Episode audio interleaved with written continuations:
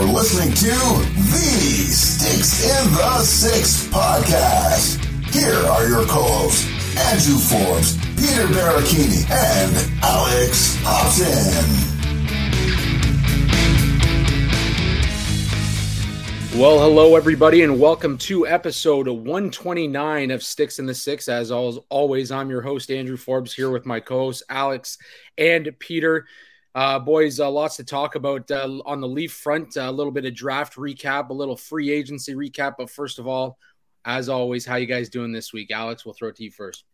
Doing good, man. The draft honestly feels like it was a month ago. It feels like we've lived through an entire off season in these past couple of days. So I'm looking forward to chatting with our London Knights buddy over here. We'll bring him on soon to chat about the Leafs first round pick and maybe talk some fans off the ledge.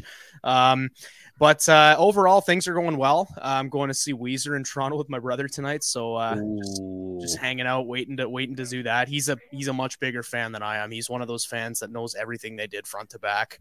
I just know the hits, but it's going to be a good show, anyways. So we're looking forward to that, and we're looking forward to chatting some hockey before that. So, as you mentioned, we do have Kyle Grimard from the London Knights. He's with the London Knights, but he has his own podcast as well with Mike Stubbs, so be sure to check that out. We'll bring him on in just a minute here, but before we do, Peter, you're back from Nashville, buddy, and I saw that nice little Jack Daniels gift basket you guys got, so how was that, buddy? Unfortunately, it was only given to select members of the media. But good news is Mark Shea was able to get a bottle. So that is a very good sign. I'm hoping that that bottle is probably gone at this point, but it was a nice bottle for the 25th anniversary for the Preds. Again, a little disappointed, but that's all good. Nashville itself overall was just a party and a half. Like, no matter where you were, there was always something going on until 3 a.m. in the morning. And right when I was coming back home, when I left my hotel room at 3 a.m., people were leaving the bars at 3 a.m. and the party was still going on. So, draft was a success. It was great. It was fun.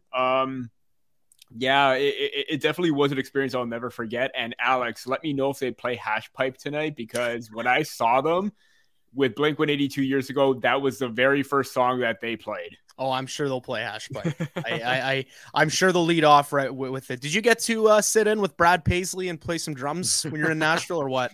Unfortunately, no. I couldn't get a hold of Brad. Brad, if you're out there listening, if you missed me, hook me up. I'm a drummer in the waiting in the wings right now.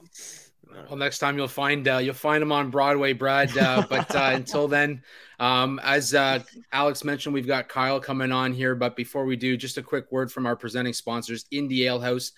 The offseason is back, the draft is done, and free agency is in full wind. Getting ready for a night out or watching some of that hockey content at home with the gang.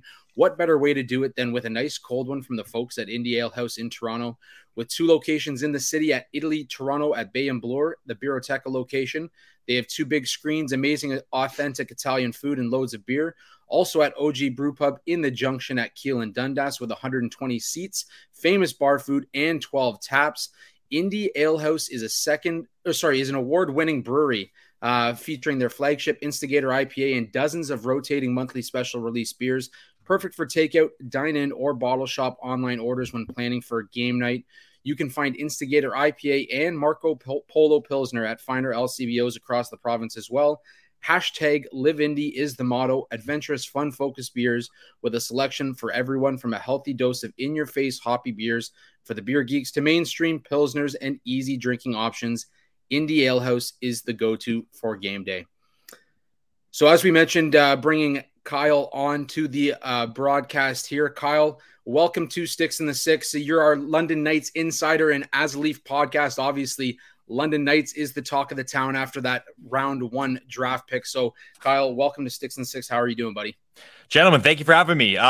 Really good. I got about half a dozen messages once the Easton Cowan pick was made.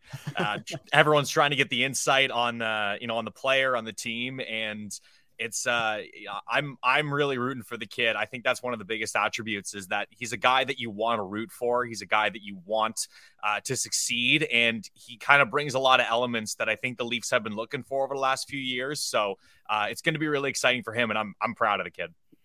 Kyle, sorry, Andrew, I just wanted to real quick before we get into the interview and talk about Cowan and talk about the Knights and talk about everything. I just want to give you an opportunity to plug where you come from and all the stuff that you do. I know this isn't our first time chatting on a podcast. Maybe you want to mention your pod. Yeah, no, Alex and I, we've chatted a few times. I do a podcast with Mike Stubbs, who's the voice of the London Knights on 980 CFPL. It's called Night Shift.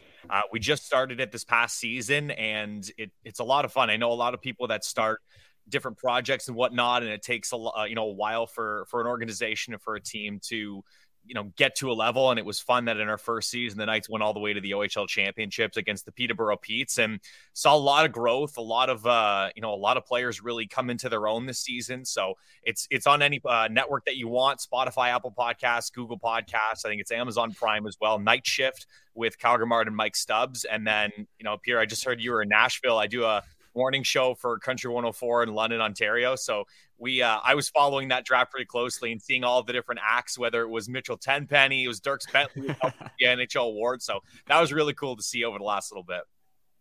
Well, Kyle, I think there was a lot of conversation going into the NHL draft about the Leafs and what they were going to do with that number or that first round pick.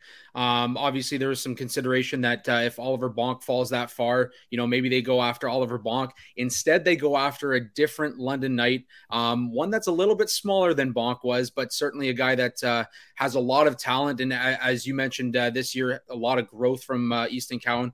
Give us the rundown on what makes Easton Cowan a great first round pick for the Toronto Maple Leafs. Well, what's funny too is he started the year at the junior B level. So he had to come up from that level just to get with the London Knights organization. When he was first drafted, he kind of got a glimpse of what it was going to be like in the OHL. And I think the one thing immediately that I noticed from game one was the stage wasn't too big for him, even as a rookie. That season, obviously with the COVID conditions and everything, a lot of guys weren't able to get that full experience in. So when he came into this past season, he was kind of starting behind a lot of players who had a lot more experience, whether it's George Diaco, who was the co-captain, Sean McGurn had already been there and played with a year with Antonio Stranges and Luke Evangelista, who's a second round pick of the Nashville Predators.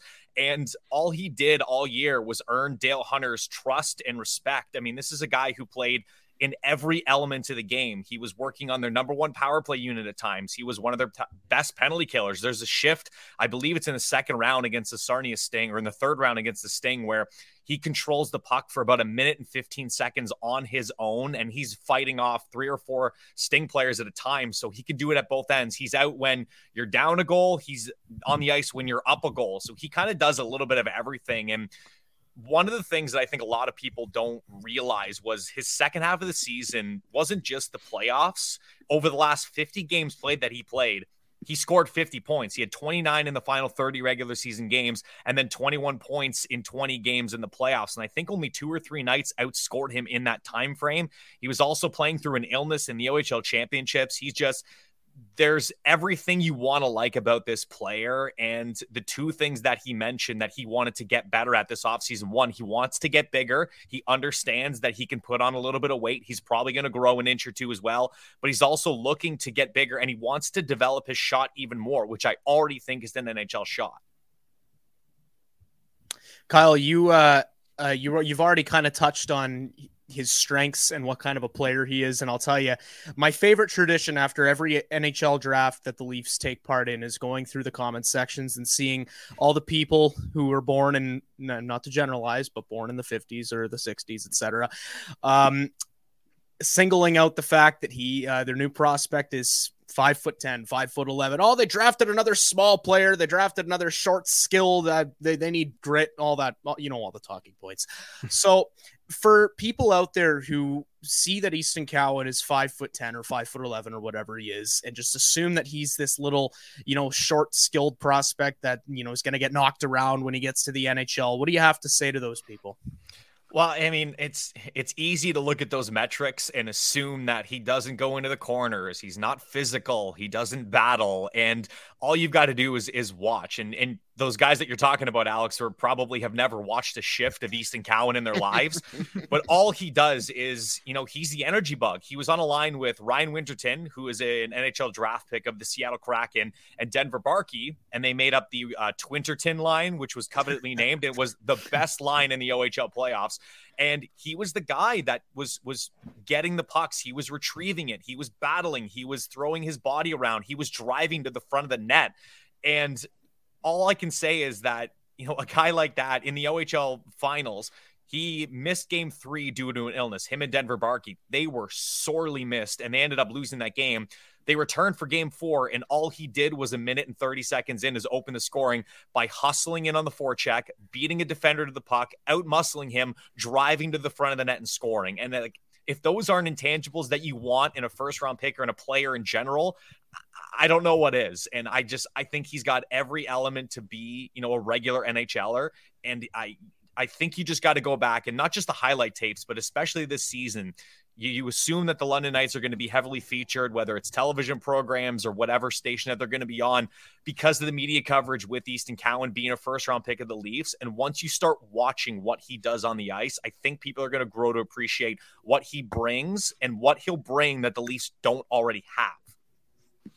Kyle, you're already talking about like Cowan's game, and even during the media scrum availability, Cowan was talking about his hounding mentality, you know, getting in on the forecheck, chasing pucks, being that, you know, kind of tenacious player that, you know, the Maple Leafs have been going in that direction even with free agency right now. Given how he plays with that mindset, obviously, a lot of fans were saying that, you know what, they probably should have taken players with higher upside, like a Gavin Brindley, you know, smaller players, same energy, but a little bit more production. Obviously, points is not the biggest thing. Considering that he had, you know, 53 points this season, is that an indicator where, you know, points are off the table and his work ethic, mindset, and drive was the most important thing for the Leafs? Well, I mean, you can look at it that way. I'll look at it as another London Knight who exploded after his draft year. Luke Evangelista, a guy I mentioned earlier, his rookie year, he did not score a single goal for the London Knights. He was a second-round selection in the OHL priority selection, and all he did his next year in his draft year was he put up 22 goals, I believe, and about 61 points. He ended up going in the second round of the Nashville Predators. His following year, when he came back to London, he led the OHL in goals with 55 and 111 points. So the jump that Nashville saw that he was going to make was significant. I'm not saying that Easton Cowan is going to have that kind of jump where he's going to lead the OHL in goals and he's going to put up 115 points, but from a 20-goal scorer, it's not going to surprise me if Easton Cowan goes back to London this past season. One, I won't be surprised if he's the captain, because that's the kind of attitude that he brings to the team. And that's what I think the Hunters really see in a guy like that. But I also can see him making a jump where he's a 30, 35 goal scorer and he'll push 80, 85 points. And he'll be a guy that's leaned on in almost every aspect of the game. And it's just going to make him a better overall player. The Hunters don't put players in positions they don't think they're ready for, or they don't think that they can challenge. And I think we've seen that with a lot of players with the London Knights, at least I have over the last few years, with Luke Evangelista, who was a massive penalty killing player. You know, we saw players, you know, even in past that, Evan Bouchard, they don't really show playing time, but in the playoffs, Evan Bouchard was playing probably 35 minutes a game. Like, he was a horse for the London Knights. But the Hunters wouldn't have done that with him unless they knew he could handle it. And I think we're going to see a lot more responsibility given to Easton Cowan in all aspects of the game. And I think he's going to take it and go with it, because he's not a guy who just, he's not going to go back and go, oh, I'm a first-round pick, I've got that pedigree, it's no big deal. He's going to wear it, and he's going to earn it every single day. I think that's the best, one of the best qualities he has. I'm glad you brought up what the Hunters provide for these guys, because coming out of the Combine, I spoke to each of the Knights that were attended the Combine, and spoke to them about what the London Knights do for them as an organization, preparing them for the next level, preparing them for steps in their career, like the Combine, like the draft. And it's very evident what the London Knights do in terms of preparing these guys. I mean, just look at the history of this organization and what they provided for the NHL. You go back and you look at names like Max Domi. I mean, look at the Leafs alone: Max Domi, John Tavares, Mitch Marner, now Easton Cowan. What do you see from the London Knights that prepares these guys for the next level in terms of, you know, taking that next step and having that kind of Class A personality to be a difference maker? Well, I think they're a lot more hands-on than a lot of people who don't follow the organization realize. I mean, Mark Hunter on game days is walking around the building. He's not sitting up in the suites just observing. He is walking around. He's talking to all of the, he's talking to players who aren't playing in that game, guys who are scratched, underage guys who, to NCAA terms, they're almost redshirting their rookie years and not playing, but they're getting a sense of the culture. They're getting a sense of how things go over there.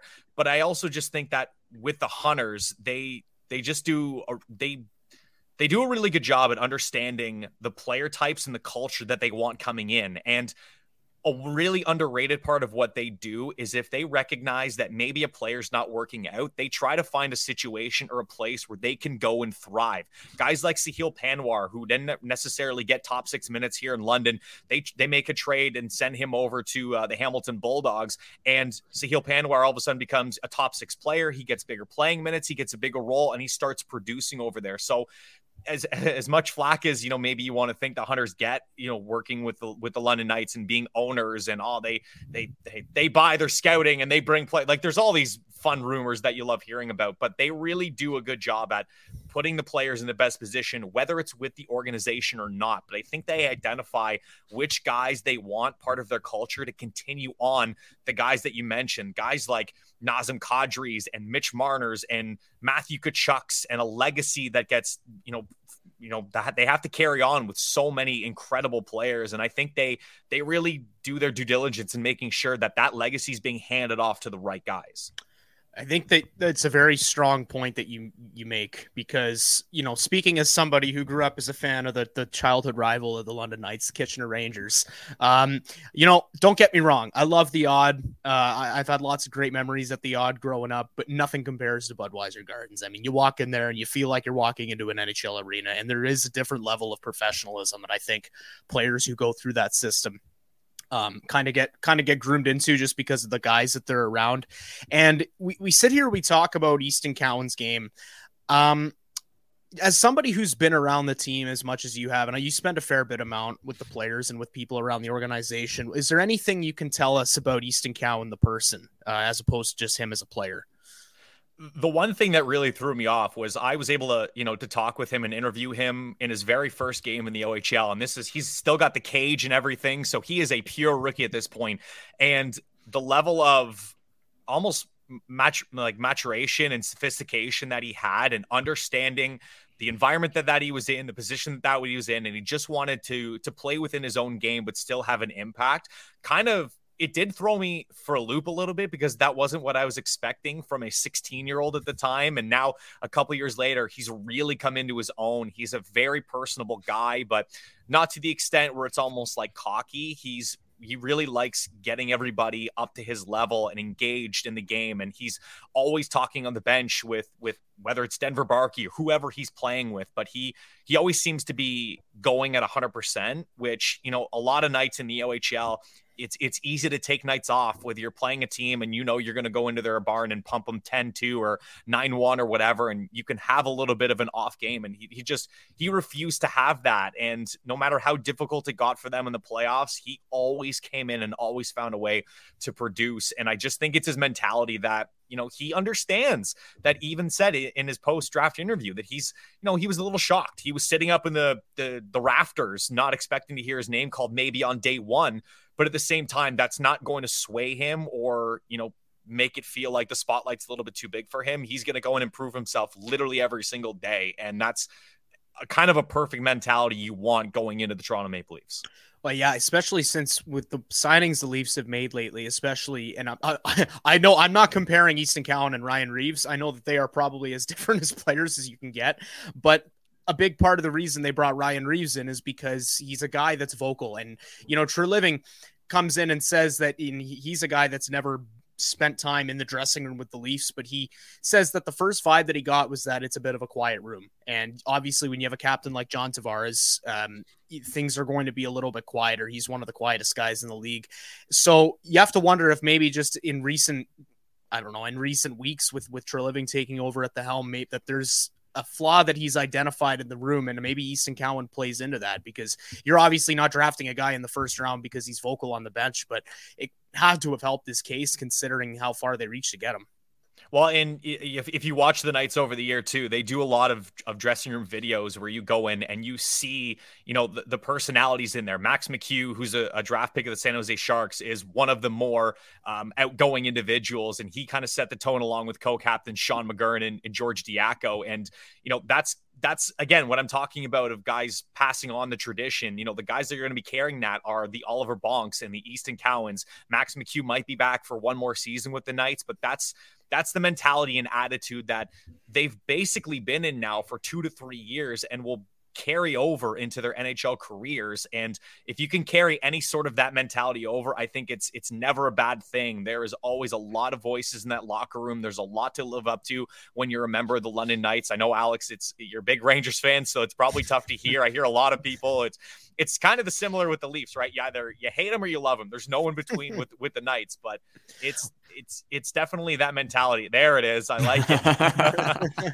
Well, I'll tell you right now that I was never, I never got so into junior hockey to the point where I hate certain teams. Ask a couple of my buddies, and yeah, they're avid Knights haters, but I don't really, you know, they're all kids. And I feel like with so much roster turnover every year, it's kind of hard to develop a hatred for a team, but I won't lie and say there's no envy for the Knights considering how routinely good they are. I mean, hell, they're the 96 Bulls of the OHL, if you want to call them that. So, yeah, overall, it's, you know, if anything, I can put aside my jealousy and my envy of the Knights to recognize that Easton Cowan's coming through a pretty good system. So, no, I agree as well. Yeah, I just want to jump in quickly about obviously Easton said that, you know, he attributed his second half as a big reason for getting on the Maple Leafs radar. Even Wes Clark said that, you know, he had a strong second half, strong playoffs, rising into key moments. What did you notice in Cowan's game in the second half that elevated it to the point where you kind of got a sense that maybe, you know what, his draft stock is improving tremendously? The biggest thing was his confidence in understanding that, you know, over the first half of the season, he was trying to figure out where he was going to fit within the roster, because the Knights had a really good roster last year and they brought over some older players to kind of fill some holes. You had Ryan Humphrey and Ryan Winterton, who were acquired in a trade about halfway through the year in January from the Hamilton Bulldogs. And Ryan Humphrey was kind of that same similar vibe where he is he's a menace. He's, you know, physical, he's in your face, he's talking, but he can also score 20 goals. So that was tough. And then Ryan Winterton carries the pedigree of being a draft pick of the Seattle Kraken. You already had Sean McGurn, who, you know, rode shotgun with Evangelista and Stranges the year prior, who was going to be your number one center. You have Max McHugh, who had pedigree as a draft pick, and then the back end was just stacked with Oliver Bonk, who was a draft pick of the Flyers. You had Sam Dickinson, who's one of the best 16-year-olds I've ever seen on the back end. Brett Brochu was the goaltender of the year in the OHL. So it's hard for a younger guy who hasn't been drafted yet, who's trying to find his spot on the roster. And I think once Dale Hunter recognized that he could not only be a useful player, but thrive in the role that he had, I think he grabbed it and he never let go. And it got to the point where he was on the top line with Ryan Winterton and Denver Barkey, and they were carrying the Knights offense through the better part of the back half of the season and in the postseason. So I think the confidence thing, once that shot up and he knew that he was given that opportunity, he never let it go. Would you agree too, Kyle, that like for anybody who doesn't watch the Knights, the Hunters, as you mentioned, kind of put them in a position to succeed and force their hand a little bit in developing that confidence? Because if you're a younger player in the London Knights system right now, you don't get a lot of playing time. Like Dale Hunter's known for playing his big players for like 25, 30 minutes a game. I mean, you go back to the day where they had Marner, Dvorak, and Tkachuk as a line, and those guys seem to never step off the ice. So would you agree that that's part of it too, is that coaching style is almost forces these players to find that confidence if they want to remain with that organization? Well, that's exactly it. But, you know, I want to be clear. The Hunters will never force a player into a situation. They will test them throughout the course of the season and see how they do. And if they think that they can handle that pressure, that's when they're given a little bit more leeway and they're given that range. Because like we said, you know, the Knights had a draft pick last year by the name of Luca Testa. he never really found his footing, and he was involved in the trade with the Hamilton Bulldogs and sent him over for Ryan Winterton and Ryan Humphrey. So Hunter recognized immediately, Dale and Mark did, that, you know, Testa wasn't necessarily going to be a player that was going to thrive, and they knew they were going to go on a deep run. And instead of trying to force him because he was a first round selection in the OHL priority selection, they didn't make it a thing. They understood right away that he wasn't going to fit the mold for what they wanted that season. And they ended up moving him and getting in a couple really, really important players for that run. So it's never a forced thing, but once you've earned the respect and trust of Mark and Dale Hunter, that's when they kind of put those players into those situations because they've already been tested and they know that they can handle it. I just looked up Luca Testa. Kid was born in 2006. That makes me feel old. My God, I'm a step younger than these other guys here. So the whole "I feel old" comments, they usually don't get received all that nicely. But I'm starting to see more and more players that are around my brother's age get drafted. It's like, God damn it, it's time. Gets more painful and painful. Oh yeah, yep. I'm fully aware. I was about to say, I feel really old when that picture of Cowan in his Maple Leaf jersey was right behind the glass with Mitch Marner right then and there. That's how you know you're really old, because that was probably just like, what, 4 or 5 years ago? And now all of a sudden he's drafted into the Maple Leafs organization with Marner. Yeah, my first photo of Mitch Marner is we played in a ball hockey tournament together in Burlington, Ontario, and I was still older than him and still am today. So. Safe to say that's an important moment as well for a player like Easton Cowan, you know, getting a phone call from or a text message from Mitch Marner right after he's drafted as well, eh? Oh, huge. And yeah, I mean, he gets a FaceTime from Marner welcoming him to the team. And then not only that, but it just goes to show all the other former Leafs and current Leaf players. I mean, Nazem Kadri shot him a text message, and Kadri hasn't been with the team for years, but you know, a lot of players hold that pedigree when you're drafted by the Knights. And, you know, I know, Alex, you mentioned John Tavares. Don't mention to Oshawa Generals fans that he was a Knight ever, because that does never fly well. But there's a lot of respect for players like that. And you know, when they go out of their way, it's an honor that you carry in the legacy with all of these other guys. And whether, you know, could have been even Kachuk maybe mentioned or Dvorak, but they understand what it means to come from that organization. So I think for Easton, watching Marner as a quote unquote kid and that now getting a chance to potentially be a teammate of him, I think that's really special. It'd be like if you told a Leafs fan that Matt Sundin was a Vancouver Canucks legend. I think that's exactly pretty similar situation there. Well, I think I know the answer to this, but obviously, you know, a first round pedigree, something that the London Knights pride themselves in. Who are we looking at through the pipeline right now in the London Knights organization that could be a future first round pick for an NHL team? Without a doubt, it's Sam Dickinson on the back end. I mentioned it earlier. He was the 4th overall selection last year in the OHL priority selection of the Niagara Ice Dogs. And, you know, there was some drama going on there, and he didn't really want to be a part of that organization. And London gave up quite a haul to get him. And I remember, you know, seeing some highlights of him and understanding what he was going to be as a player. The first game I ever watched him play, I think he had 2 assists in the game. He set up, I think, Oliver Bonk for the Knights' first goal of the year.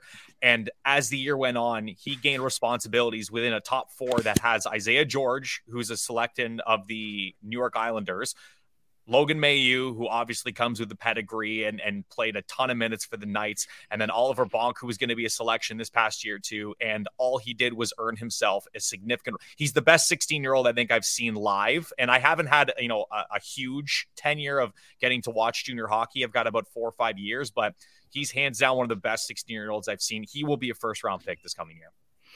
Well, Kyle, I think we've taken up enough of your time, but let's make a deal. When Sam Dickinson goes in the first round next year, we'll bring you on again to discuss a little bit more London Knights.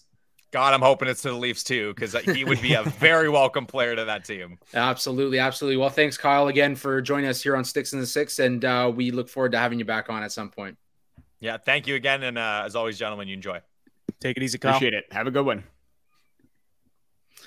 Well, boys, I think it's safe to say that Kyle put some rest to that panic that Leafs Nation was experiencing after that 28th overall pick. But let's jump right into it with you guys. Peter, your thoughts on the Leafs taking Easton Cowan first round.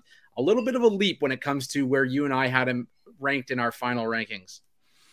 Yeah, I had him in the 3rd round. I mean, obviously, And again, the second half did boost his stock up for me. That was a major one. But was it enough to put him in that second round contention?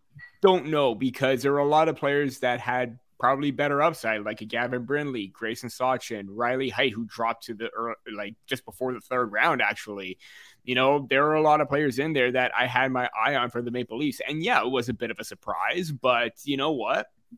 The Maple Leafs want character. They want work ethic. They want smarts. And Cowan has that consistently. I mean, yeah, I've been watching it. I was watching a lot of Bonk and Barkey because they were the top names for the Knights for me. But Cowan stood out too. And he was the reason why he made my list. And yeah, it definitely was a shock. But at the same time, Wes Clark said that there were a bunch of teams after them that had Cowan still high on their list. So Maple Leafs didn't have a pick until the fifth round, unless they were able to trade down, which they weren't. Teams wanted to keep their picks because we know how deep of a draft this is.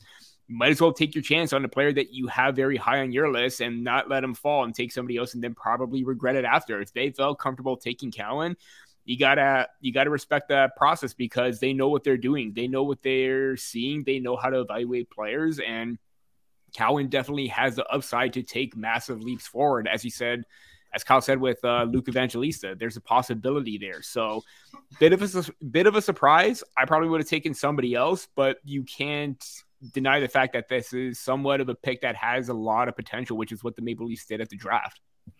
Alex, you're the same as me. You always get hyped up with some of the Leaf panic that exists on the socials. So your thoughts when the Leafs took Easton Cowan with the 28th pick overall? Yeah, it's funny because during the draft, I hopped onto the little watch party that the Hockey Podcast Network was putting on to just for the Leafs pick, just to talk Leafs a little bit and break down the pick when it happened. And as much as I regret it now, there was some obvious disappointment in my voice and on my face when, because I went in there thinking the Leafs are going to trade their pick. And then I see pick is in. I'm like, oh boy, okay, who's on the board still? There's Andrew Crystal still available. Gavin Brindley's still available. There's all these guys that are still available that could have been taken in the top 15, top 20. So I'm like, damn, this could be a real nice pick here. Riley Height was still on the board. And then, you know, they were, they end up announcing the pick, and I hear East something. I'm like, what? And then I take my headphone off and I listen on my phone because my phone is a little bit behind, and I hear Easton Cowan selected. And I'm just like, okay. Well, that's a bit of a reach. I'm not sure if I like that pick. And I didn't really give a lot of analysis, and I was feeling a little dejected about the pick. I can't lie. But then I remembered, listen, I've barely watched Easton Cowan play. Maybe trust that the Leafs scouting staff knows what they're doing here. And you know, from that point on, I kept my mouth shut. I was like, okay, maybe this is a reach. Maybe they shouldn't have gotten in. They shouldn't have taken him in the first round. But I think once I realized that they were trying to trade down with that pick, and they just couldn't find a trade that made sense for them where they'd feel comfortable grabbing Cowan, they just said, screw it, and just decided to take him there. In which case I can kind of understand that. That's understandable. So overall, I think it's, I mean, you know, you heard this, the glaring review that Kyle gave him. He's a great player, a lot of hustle. And I think that he's somebody, given what the Leafs, like I said to him, given what the Leafs have been trying to do with their dressing room and the types of players they try to bring in. First thing I hear about this kid is that he's got a nonstop motor. So I think that's gonna bode well for them in the future. And I am certainly excited to follow his progress next year because I do think he could take a big leap forward. Kyle mentioned that he was stuck on the depth chart behind a number of London's top players. And it kind of reminds me of the situation that Fraser Minson was in last year because he was playing for the Blazers, and he had put up some impressive numbers, but he was playing behind the likes of Logan Stankoven and some other prospects, some other NHL drafted prospects on the Blazers. So sometimes all you need is to get a little bit of ice time and a little bit more responsibility to show what you can do. So I am looking forward to seeing what Cowan's able to do this year. Yeah, I think I mentioned it for context on Twitter after the pick that I had him ranked 72nd in my final ranking. So it kind of gives you an idea of, you know, what where we saw Cowan going. And in fact, I had Denver Barkey ahead of him as well in terms of London Knights in the draft as well. So, but I mean, like I said, we talked to him at the Combine, very well-spoken kid, very professional, really class act in terms of the way that he was answering questions, and definitely a guy that I could see, you know, living up to what it means to be a Toronto Maple Leaf, especially with the media coverage that you get here in Toronto.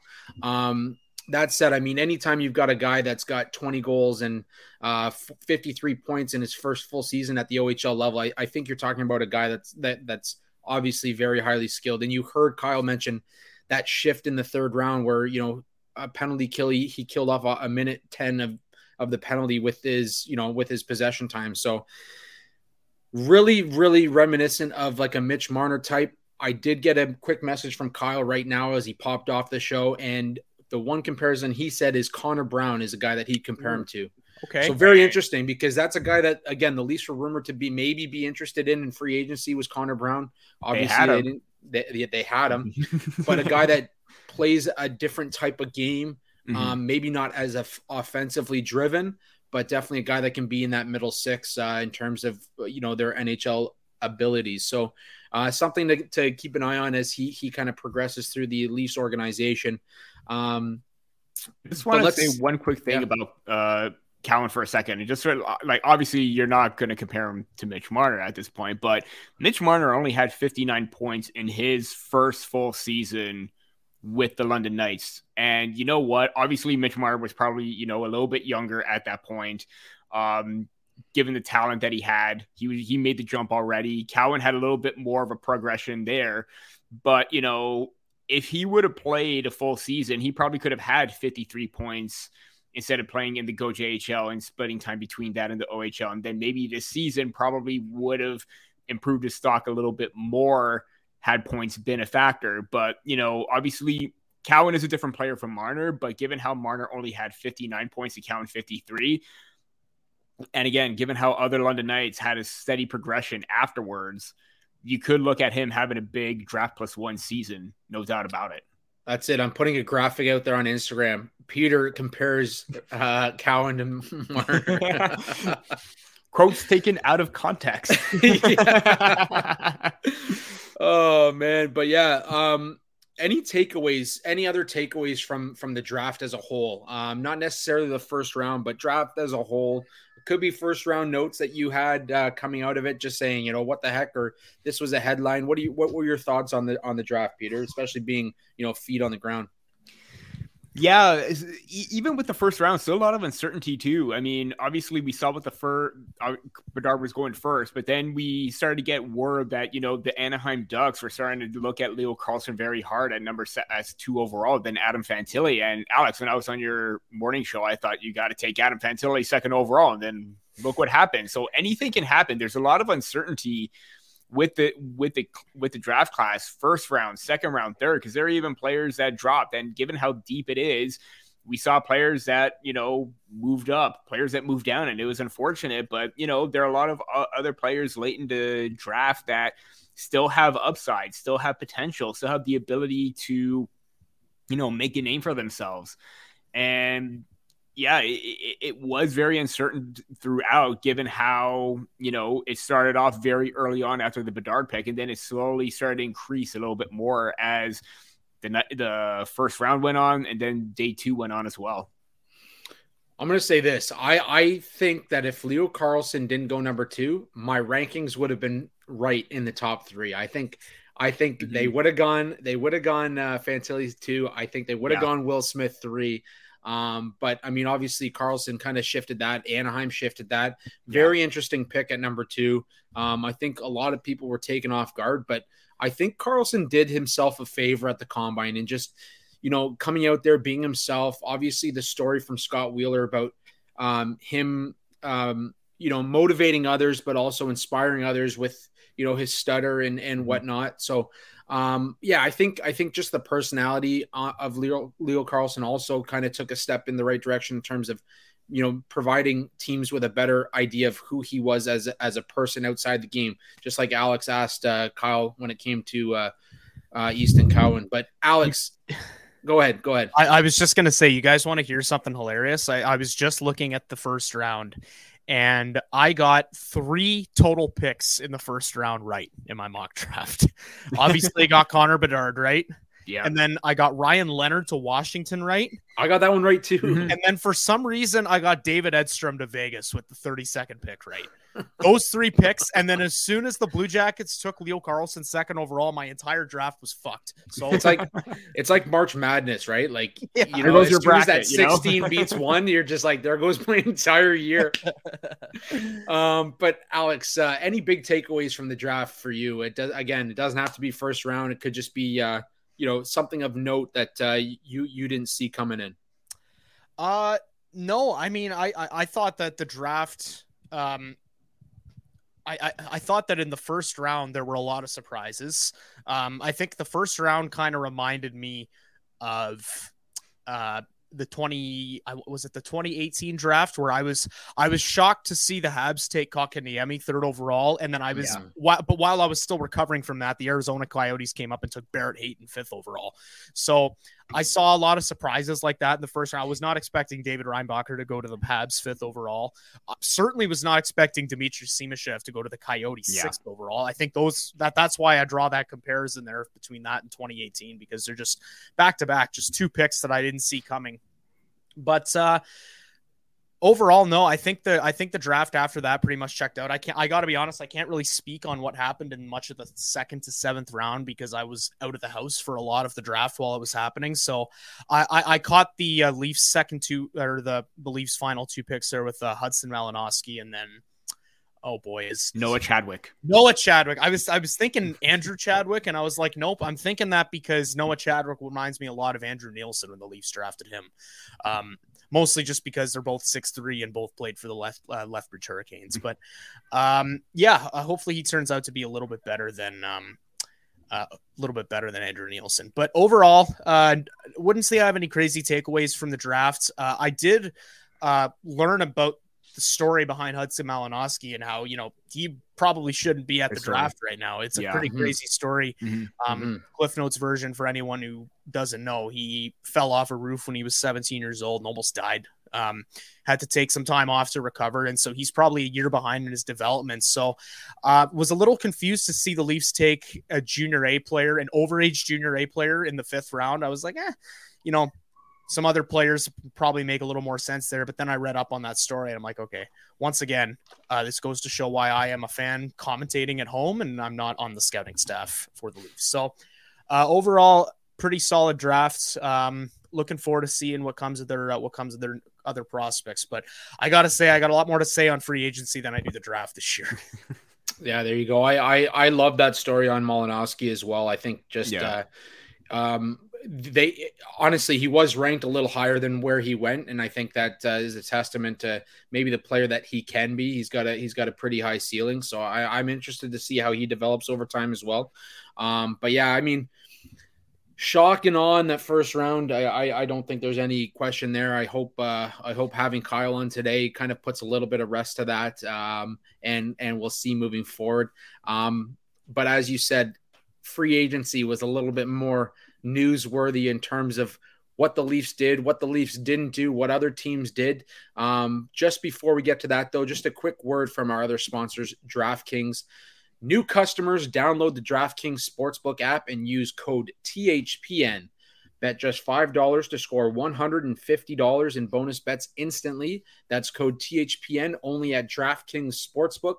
Gambling problem? Call 1-800-GAMBLER in Massachusetts. Call 800-327-5050 or visit gamblinghelplinema.org. In New York, call 877-8-HOPE-NY or text HOPE-NY 467-369. In Kansas, call 1-800-522-4700 on behalf of Boot Hill Casino and Resort. In West Virginia, gambling problem? Call 1-800-GAMBLER or visit www.1800gambler.net. All games regulated by the West Virginia Lottery. Please play responsibly in partnership with Hollywood Casino at Charlestown Races. In Connecticut, help is available for problem gambling. Call 888-789-7777 or visit ccpg.org. 21 plus in most eligible states, but age varies by jurisdiction.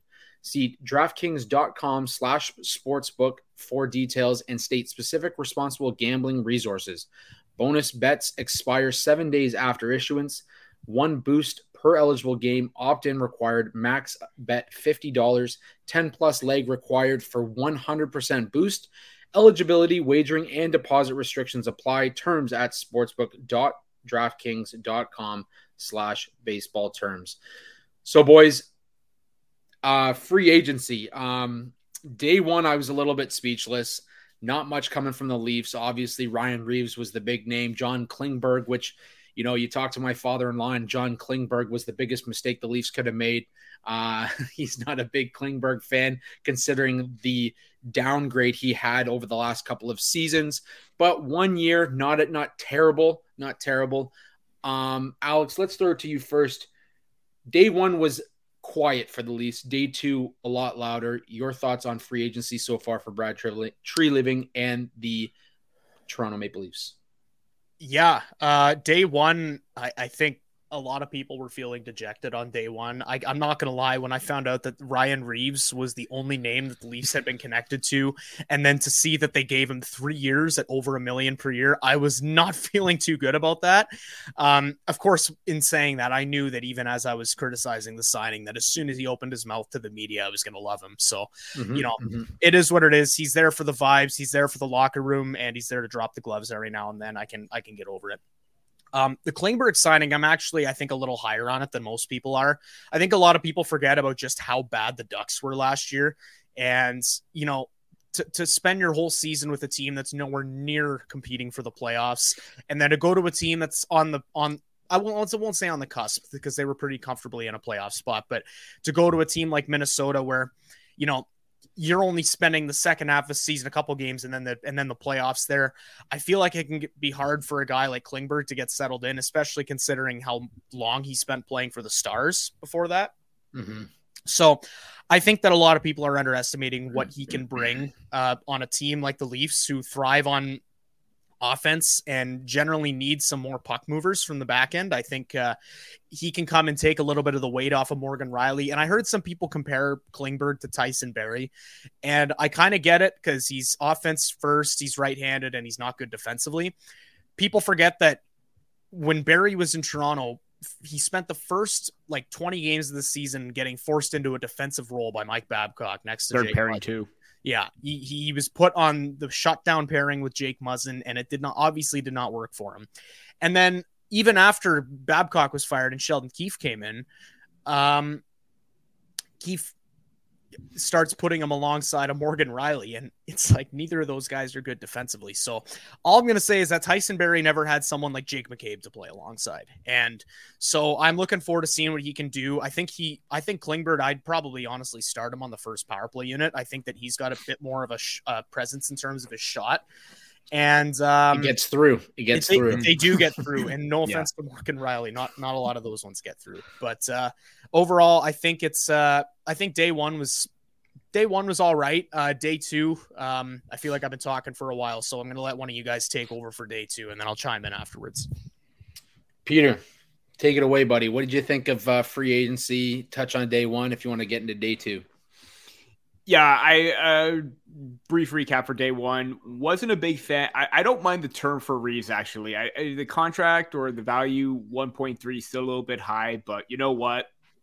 Totally understandable, but, you know, I wouldn't give that much for a fourth liner. Klingberg, I do agree, brought him for offense, get shots through, be more of an offensive president, trying to alleviate some of that pressure off Morgan Riley, I think, because I think they were relying on him too much. Having another strong puck-moving defenseman is going to be good, especially if he is going to be in a top-four role.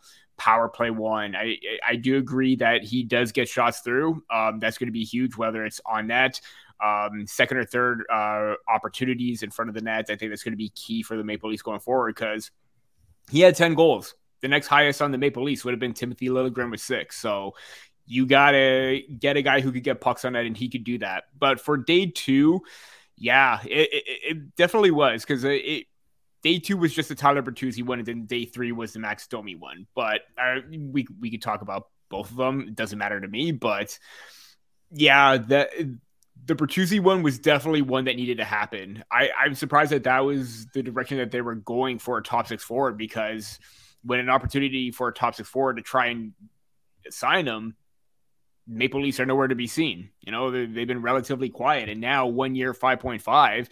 Think Bertuzzi wanted term as well, but I think with a lot of players and a lot of teams, it just didn't quite work out because we know like the cap is going to go up next year. He's probably betting on himself, but I think that this is a possibility that if he does well this season, depending on what happens with William Nylander, big asterisk / question mark, what have you, if Nylander still commands too much and they decide to move him, that opens up a lot of money for Tyler Bertuzzi to try and resign if you do decide to give him $6-7 million, because this is another bet on himself kind of year right now. And given how well he played with the Bruins in the playoffs, being that player to try and tread the line, not cross it, be an agitator and a pest, plus still have that skill that'll complement Matthews and Marner, I think that's absolutely huge. And we saw what happened with Bunting, how he lost favor with the referees and the officiating and getting calls against them and complaining a lot.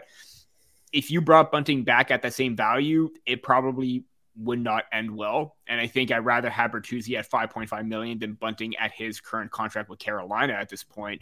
But yeah, Bertuzzi brings a lot to the table. Transitional play, good speed, good hands, great shot on net as we saw during the playoffs with the Bruins. And the fact that he's able to elevate his play with top-tier players, that's something to look forward to. Boston had a strong top six.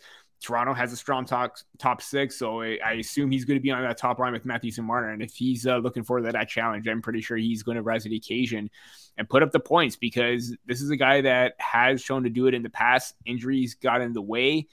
I think right now, if he maintains his health, he's going to be a big part of this top six. Yeah, it's crazy to think that the Leafs at one point were linked to both of these free agents, and normally you see them maybe go out and get one. They went out and got both, and on one-year deals. There has been conversation about Max Domi wanting to be in Toronto long-term. Mm-hmm. There has already been conversation or rumors, let's say, of a potential extension for Tyler Bertuzzi when the year is up. He does have a no-movement clause too. He does, and the Leafs... The Leafs will know more about their financial state and the cap state as the season progresses as well. So it's interesting to keep that in mind. On top of that, I think it's safe to say that the Maple Leafs just became one of the most hated teams in the NHL. You get Ryan Reeves. They weren't before? Well, I mean, on the ice, not just off the ice. Oh, okay. Off the ice, they're hated by like 31 other cities. Mm-hmm. On the ice, though, now you've got Ryan Reeves, you got Tyler Bertuzzi, you have Max Domi. And I mean, let's throw Jake McCabe in there as somebody who can throw the body around as well and kind of play a feisty role. So a lot of hatred's going to come towards the Leafs, I think, in terms of the on-ice product as well. I love the signings. I love the one-year term. I love looking at it and saying, look, the cap's going to go up next year. We know where we're going to be at. And part of that too comes with comments that were made by Matthew shortly after we finished our last episode, boys. And that was that Matthews potentially wants to take less money, less contract value to help the Leafs build a team around him. That's something we've talked about on this show for two seasons now, is that Boston mentality and trying to make sure that you put yourself in a position that you can build a winning product. And Alex, I'll throw it to you first.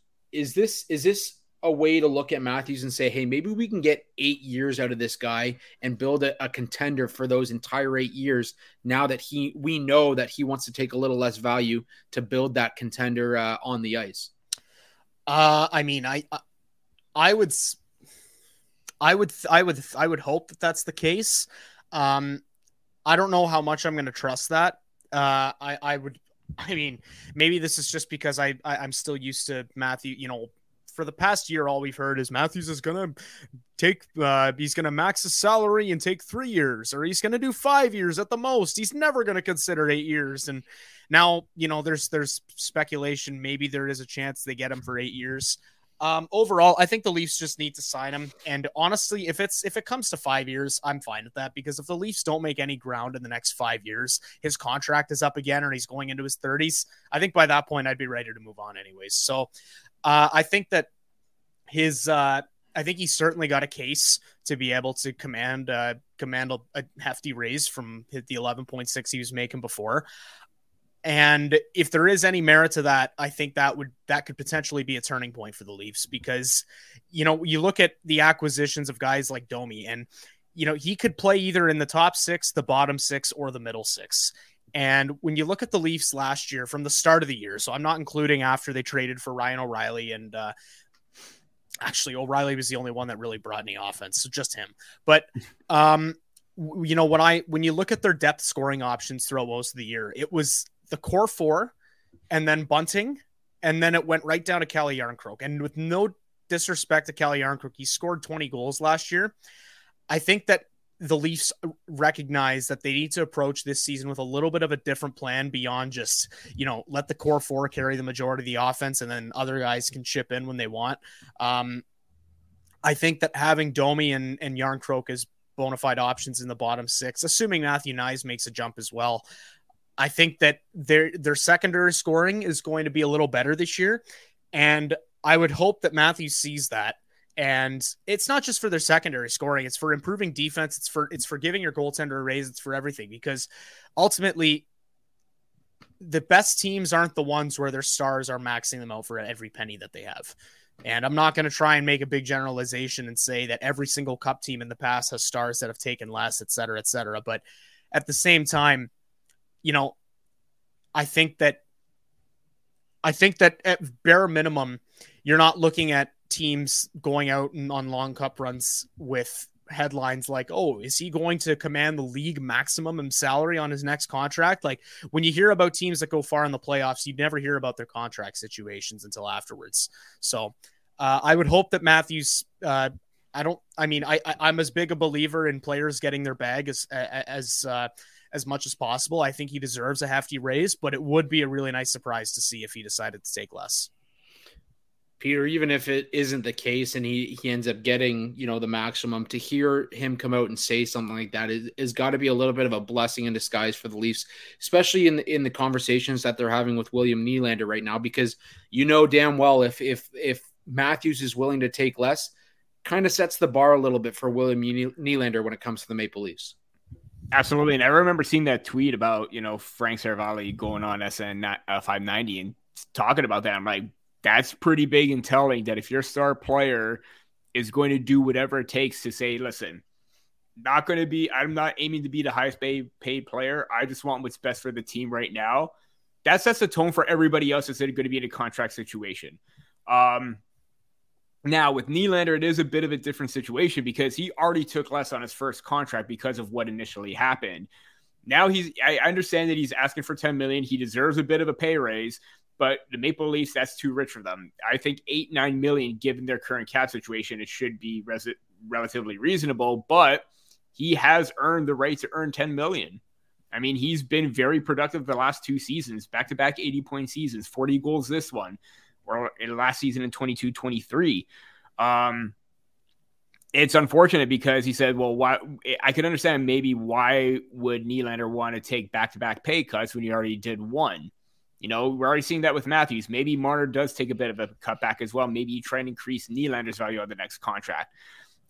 If they're trying to work something out where maybe the first year isn't as great and then it bumps up in years 2, 3, and 4, maybe you could try and work something out if it's an 8-year deal for Nylander, but it is a rough situation, and it's a different one for sure because Matthews has already stated where his position is. Nylander has stated his, and you know what? It's totally different for both players, but you know, if Matthews is taking less, then maybe everybody else should at this point.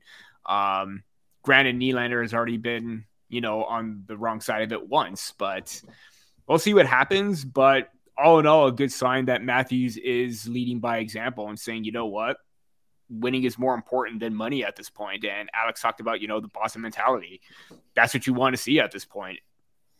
Yeah, I mean, it's safe to say that Nylander, if he decides to go the money route, I mean, obviously he's deserving of a big pay grade. We all know that. Mm-hmm. But I mean, the guy's earned $38 million so far in his career. I think it's safe to say that the money's there. If at some point players want to win, this is the time to do it. Mm-hmm. I think it's, you know, you've got so many guys in the prime of their career right now. They've got to figure out a way to get it done. So hopefully we see Nylander kind of take that mentality in, as well as Matthews, and we can get something done. Marner again next year. And there's a lot of conversation around what this team could look like in 2 to 3 years. But one more quick point, I just want to add on Nylander too. The difference between Nylander and Matthews, I mean, Nylander's, Marner, and Matthews is Matthews and Marner have the hardware, or not necessarily Marner, but like they have accolades and award nominations to go with their play. Nylander really hasn't been nominated for any accolades or anything, awards and all that. So right now you're probably looking at Matthews and Marner still probably going to earn most of the paychecks. But I think that could be a case if you're the Maple Leafs. Well, you know, Matthews and Marner are up for awards and stuff. Nylander really isn't. I think that's one way you could go for the negotiations, but it's still probably not going to end very well no matter what. Worth noting as well, even though he should have been this year, Nylander's never been an all-star either. Should have. Exactly. Yeah. That's, I mean, if you want to add that into the conversation, I'm not going to be that guy, but I did just put it out there into the universe as well. Yeah. But one of the notes that was made in free agency, and whether it's rumor mill, BS, or what have you, is that Ryan O'Reilly did not want to sign with the Leafs despite their best efforts to get him re-signed because of the culture in the room.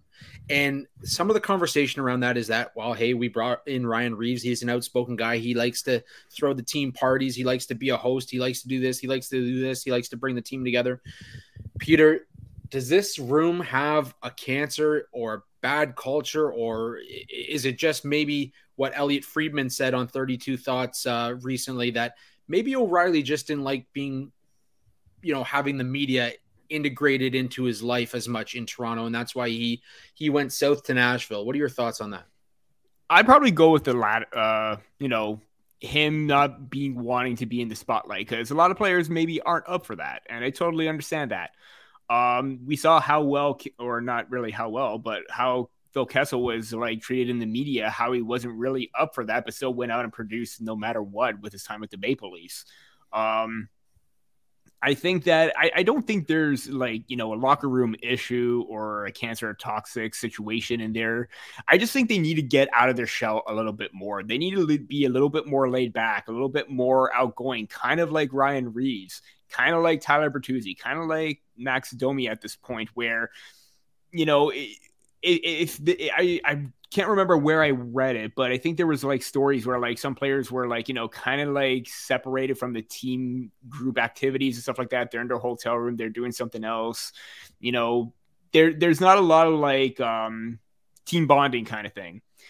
I think you got to do more of that, because if you're just sitting around in your hotel room, you're on your own and everyone else is having a good time, then what does that say about the character of the team right now? You got to get them out of their shell. You got to get them a little bit more acclimated with the mentality that you want. You want them to be outgoing. You want them to be into it. You want them to be a part of everything. I think that's going to be very huge. And that's why they went after guys like Reeves, where he does like to do all the planning. You go after guys like, again, Reeves, Bertuzzi, and Domi for the on-ice character as well, with their mentality of like playing to win. I don't think that they're like, yeah, as soon as it first came out, everyone was making a big deal. But I would say this too, even myself, when I saw that, I'm like, ooh, that's not very good if that is the case. But, you know, O'Reilly said that he had nothing but good things about the locker room. Everyone that left said that they had nothing but good things about the locker room. So I think we could try and cut that out of the, you know, problematic rumor mill kind of thing. But I do think that the Maple Leafs need to be a little bit more engaging in terms of their mindset and mentality. Alex, your thoughts on the rumor mill of the cancer in the Leafs locker room? Yeah, I was concerned about that too when I read it, but I also couldn't really comment on it because it was right when Elon decided to impose that view limit. And so I was also, can I just say, Musk, go fuck yourself for doing that on July 1st. I know you don't care. I know that you're off on some boat in the fucking Middle East or whatever, but in the Indian Ocean, but I don't do that, man. You know what July, you got to know what July 1st means to us. Anyways, sorry, I just had to get that off my chest. You're speaking for every hockey fan out there, buddy. Well, because I woke up on Saturday morning, I'm like, let's go. I cannot wait to just sit down and take in like as much hockey media as I can. And then as soon as I pull out my phone in the morning, like as I wake up, it's your rate limit's been exceeded. It's like, are you kidding me, man? I just logged in. I'm just hoping it up. What happened? Anyways. So, sorry, I had to remember what the question was because I just used that to completely lambast Elon Musk. Yep, I got it. Yep. I got it. So, when I was certainly concerned when I read about that, but I think as soon as it was debunked, like I think at that point you can put everything to rest. I don't think O'Reilly was I don't think there was a locker room cancer. I don't think he left because there was a culture issue. I know people want to paint it that way because people want to paint it in a light where, you know, the core four doesn't care. It's a country club atmosphere, and guys like O'Reilly wanted to win. And because there was a country club atmosphere, he left and he didn't want to come back, and that's why he signed in Nashville.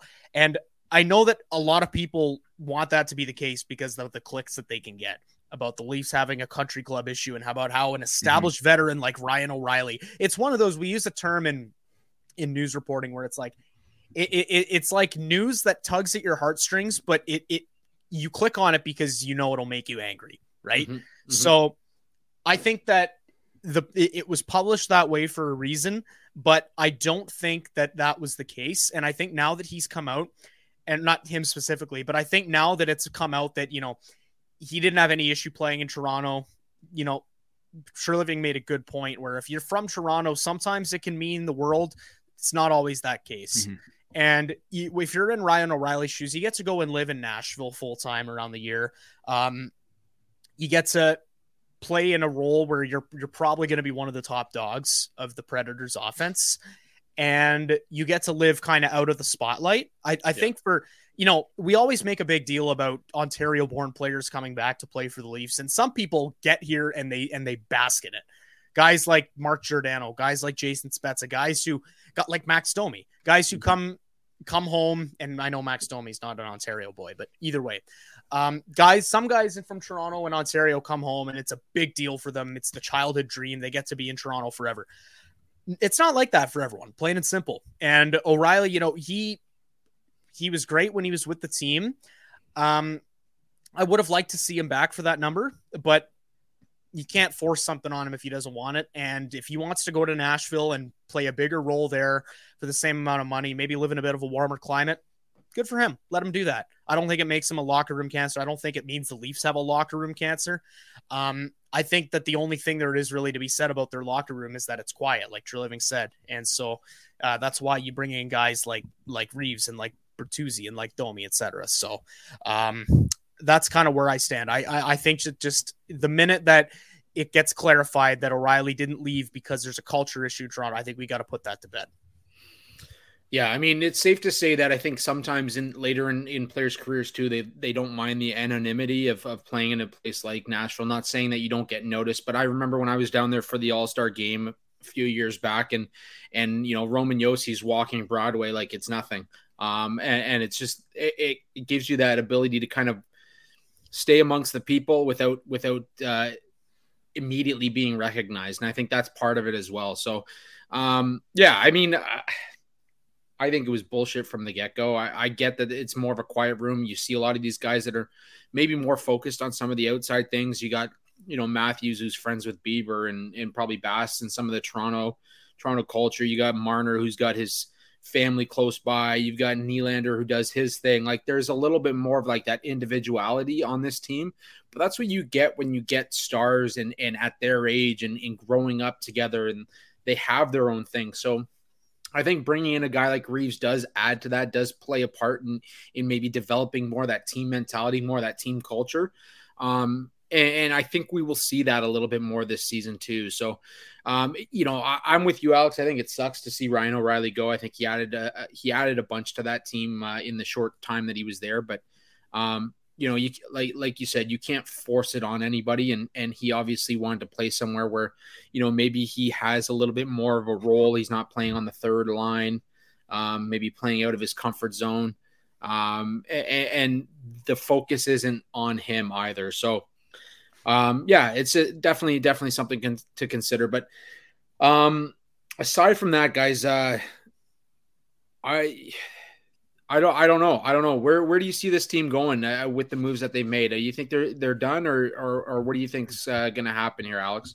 Well, there's going to be more moves. I don't think there's any secret there. I mean, they're $8 million over the cap right now. Obviously, that's before they put Muzzin on the LTIR and before they find a home for Matt Murray and all that jazz. But they still got to re-sign Ilya Samsonov.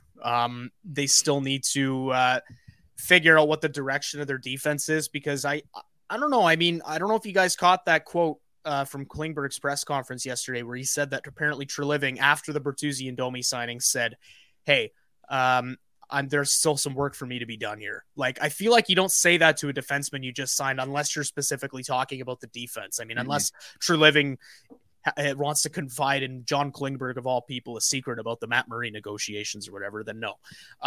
So I think there's still work to be done. I wonder if we see another move for a defenseman. I know Brett Pesci's name has been out there a lot. I certainly hope that upgrading the defense doesn't have to come at the expense of trading William Nylander, but I do think that's something that fans should be keeping their eye on over the rest of the summer. But as it stands right now, and I saw a really good point, I can't remember who said this, but I think what's important for Leafs fans to remember is that you can't compare a team at the end of the year to a team at the start of the next season, because that doesn't factor in the trade deadline coming up in 2024. That doesn't factor in any moves that get made between now and the start of the season. And while, you know, it's easy to look at the lineup from the playoffs and say, oh, they lost O'Reilly, they lost Achari, they lost Schenn, they lost pretty much every single player they acquired besides the ones with term, and guys like Bunting, Kerfoot, and Hall. It's easy to look at that lineup and say, hey, this team is a severe downgrade from there. I think if you compare the lineup that they have right now to the lineup that started last season, I feel pretty optimistic heading into this year.